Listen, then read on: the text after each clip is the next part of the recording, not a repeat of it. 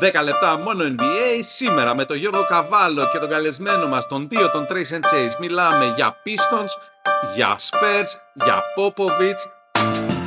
Μόνο N B A! Για το συμβόλαιο του Monty Williams και πώς συνδέεται με το extension του Popovich. Αλλά πριν ξεκινήσουμε και τα πούμε όλα αυτά, μία σημείωση κρατήστε στο μυαλό σας μόνο. Η συζήτηση αυτή έχει γίνει πριν οι Spurs κερδίσουν τους Lakers και σταματήσουν το losing streak. Και αν αναρωτιέστε, ναι, ναι, ισχύει, είναι η ίδια συζήτηση στην οποία μιλάγαμε και για τον God Debate, για ένα επεισόδιο του κανονικού μας feed μόνο N B A, που οπωσδήποτε πρέπει να τα ακούσετε. Να περάσουμε στον πάτο και τον απόπατο της Λίγκας. Θα ξεκινήσουμε με τον πάτο. Spurs δεν έχει κάνει ομάδα όσο βλέπω N B A τόσο χάλια σεζόν και να είμαι πεπισμένος ότι χτίζει δυναστεία. Δηλαδή, κάπου, να το εξηγήσω, ότι έβαλε ο Popovich το Sochan από το τέσσερα στο ένα. Στον Άσο. Είναι κλασικά, λοιπόν παιδιά, χρειάζομαι άλλο ένα lottery pick και έχω τον κορμό για να χτίσω δυναστεία. Η, η στόχευση είναι για μένα εκατό τοις εκατό σαφής. Είναι ότι θα μάθει το τεσάρι μου να έχει και point guard skills. Θα είναι ο Draymond χωρίς τις μπουνιές κάπου. Και με αυτή τη βάση μπορώ να θυσιάσω τη σεζόν, διότι συγχρόνως μαθαίνω στο Wemby να παίζει τρία, να παίζει πέντε. Μόνο στον Άσο δεν τον έχει βάλει. Βλέπεις στα μάτς ότι κάνει τα time out και τις αλλαγές με ξεκάθαρο στόχο να χάσει τα παιχνίδια. Δηλαδή, α, παίζει πολύ καλά ο Γουεμπανιάμα, ας τον αφήσουμε εννιά λεπτά στον πάγκο γιατί είμαστε δέκα πόντους μπροστά. Έχει άπειρα τέτοια. Και να πω βέβαια ότι υπάρχει περίπτωση να έχει και Alzheimer ο Popovich. Ε, δηλαδή, απλά. Εννοώ, hey. oh, me, okay. me, me. Δηλαδή, θέλω να πω ότι μπορείς να πεις, ρε παιδί μου, η άλλη ανάλυση είναι ότι ο Popovich έχει γεράσει και δεν ξέρει πια από μπάσκετ. Αρνούμε αυτή oh. την uh, θεώρηση. Μπορείτε να την έχετε, δηλαδή σεβαστή θα ήταν και αυτή στην ηλικία του. Αλλά για μένα βλέπω έναν τύπο που χτίζει σε βάθος. Και το extension που έχει υπογράψει ξεκάθαρα του δίνει κιόλας ε, αυτή τη δυνατότητα, εφόσον θέλει να πεθάνεις στον πάγκο. Τον από αέρα, ναι. ε, Είχαμε την, ε, τη χαρά και την τιμή πριν μερικές εβδομάδες. Είχαμε τον Žarko Pašpalj στο Trace and Chase. Mm-hmm. Λοιπόν, και είχαν την ευκαιρία αλλά, να κάτσω λίγο με τον Žarko και να το ρωτήσω πολύ απλά για το San Antonio, γιατί Ε, δεν ξέρω αν το γνωρίζει ο κόσμος κιόλας. Ο Popovich τον είχε πάει στο Σαν Αντώνιο πριν ξεκινήσει την καριέρα του στην Ευρώπη και έχουν ακόμα φοβερή σχέση. Ε, όταν είχε πάθει και το, το κεφαλικό, ήταν στο Σαν Αντώνιο, έμεινε στο σπίτι του, του Pop και μιλάνε, ε, τύπου μου έδειχνε τα μηνύματα σε καθημερινή βάση. Ε, οπότε ξεκινάω και του λέω: ρε εσύ, Žarko, ο Pop τι φάση. Εγώ περίμενα ότι θα. Εντάξει, πήρε το πικ, θα αποσυρθεί κτλ.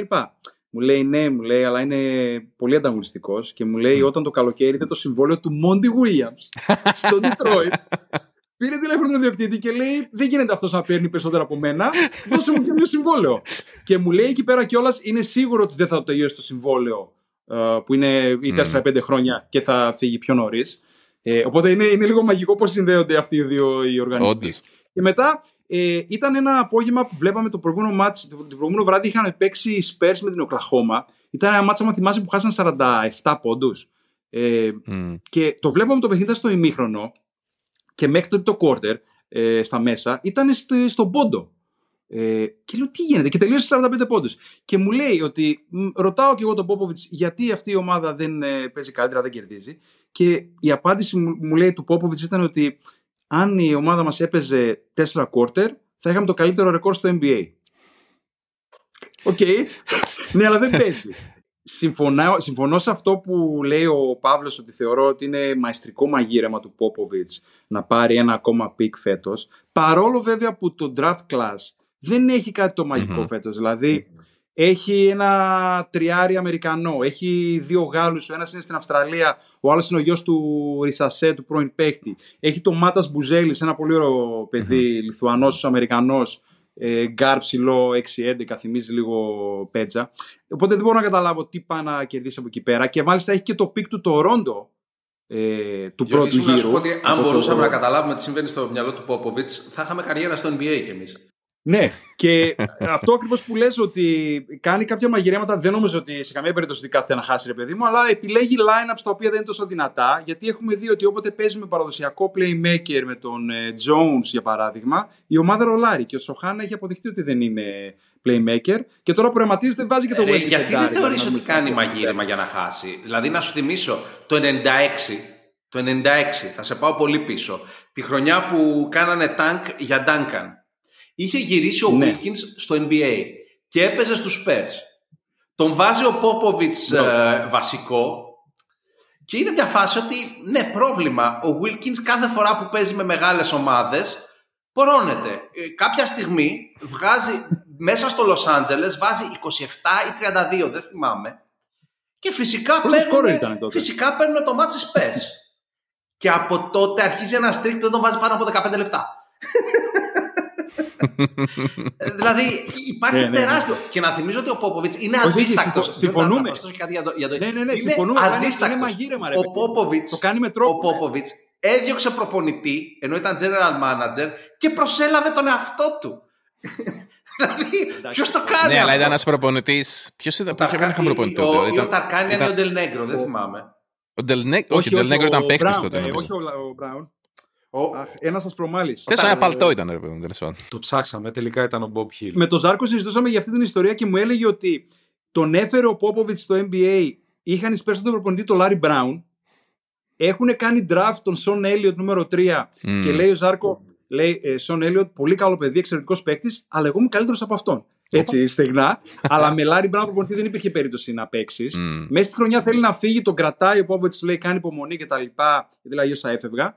Και το καλοκαίρι δεν φεύγει ο Larry Brown, αλλά φεύγει ο Popovich και πάει assistant, στο, assistant προπονητής στο Golden State με Don Nelson, και την επόμενη χρονιά φεύγει ο Larry Brown γιατί πωλείται η ομάδα, την αγοράζει ένας Τεξανός, ο οποίος είναι κολλητός με τον Popovich, παίρνει τηλέφωνο τον Popovich, έλα για τζι εμ.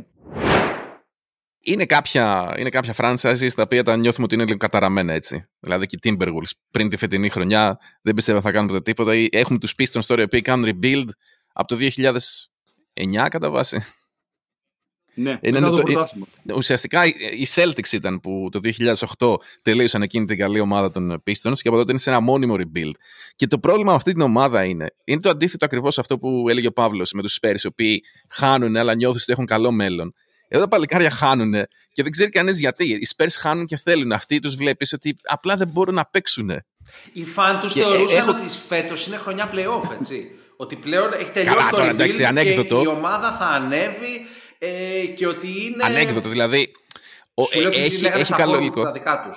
Δεν ναι, ρε παιδί. Ναι, καλά, εντάξει, τώρα τι λένε, λένε τώρα για οι fans γενικά. Για, για, για το play-in βασικά. Ναι.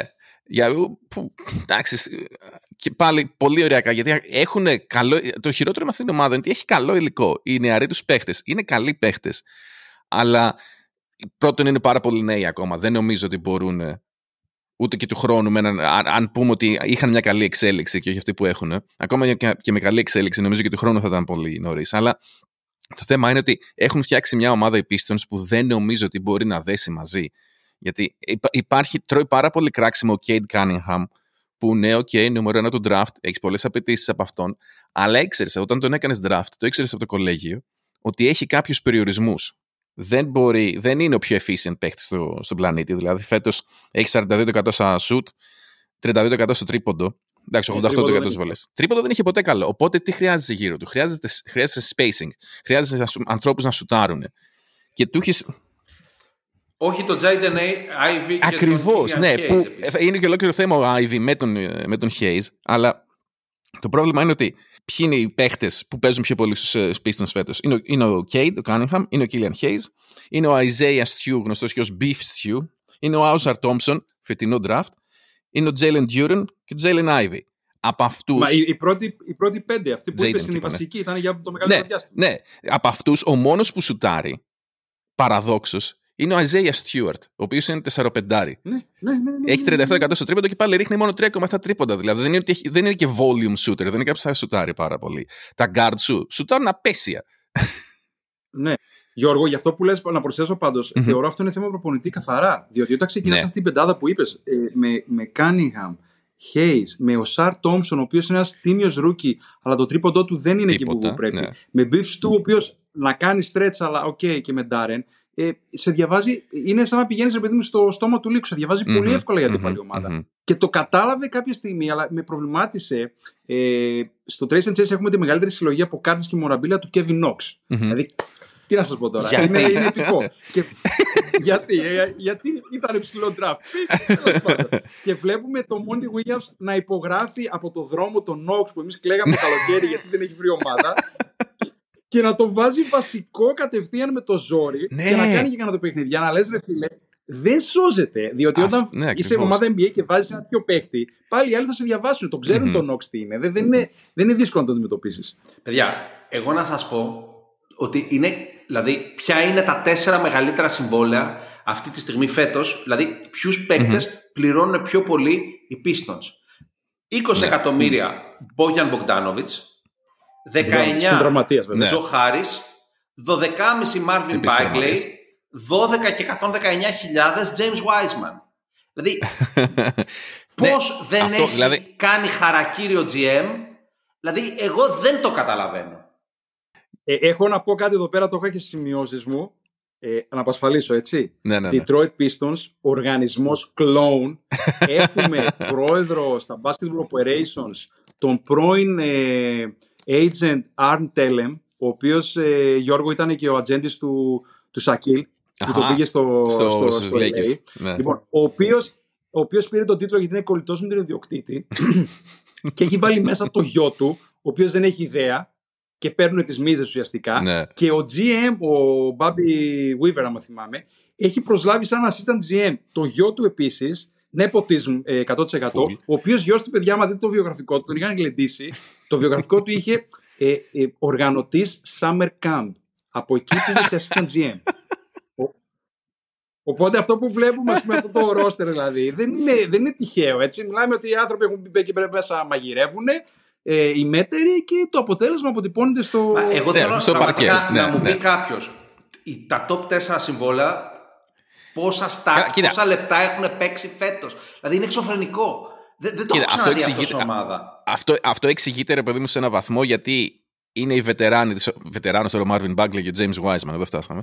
Ε, κοίτα, οι περισσότεροι άλλοι καλοί τους οι παίχτες είναι draft picks των τελευταίων ετών, γιατί είναι συνέχεια τελευταίοι οι Pistons, οπότε έχουν πολλά draft picks, που είναι και το πρόβλημα, ότι πόσους από αυτούς θα κάνεις develop. Δηλαδή δεν... έχεις έναν τίμιο ρολίστα ο οποίος ταιριάζει τέλεια δίπλα στον, στον Cade Cunningham, τον Sadiq Bey, και τον σουτάρεις για να πάρεις τον James Wiseman. Τον έδωσε, το το Σαντίκ, ναι. τον έδωσε γιατί δεν ήθελε να τον πληρώσει. Το, το πρόβλημα με τον ναι, Sadiq αυτό, το Cunningham είναι ότι είναι, δι, ότι είναι δύο low, πώς το λένε, low percentage shooters.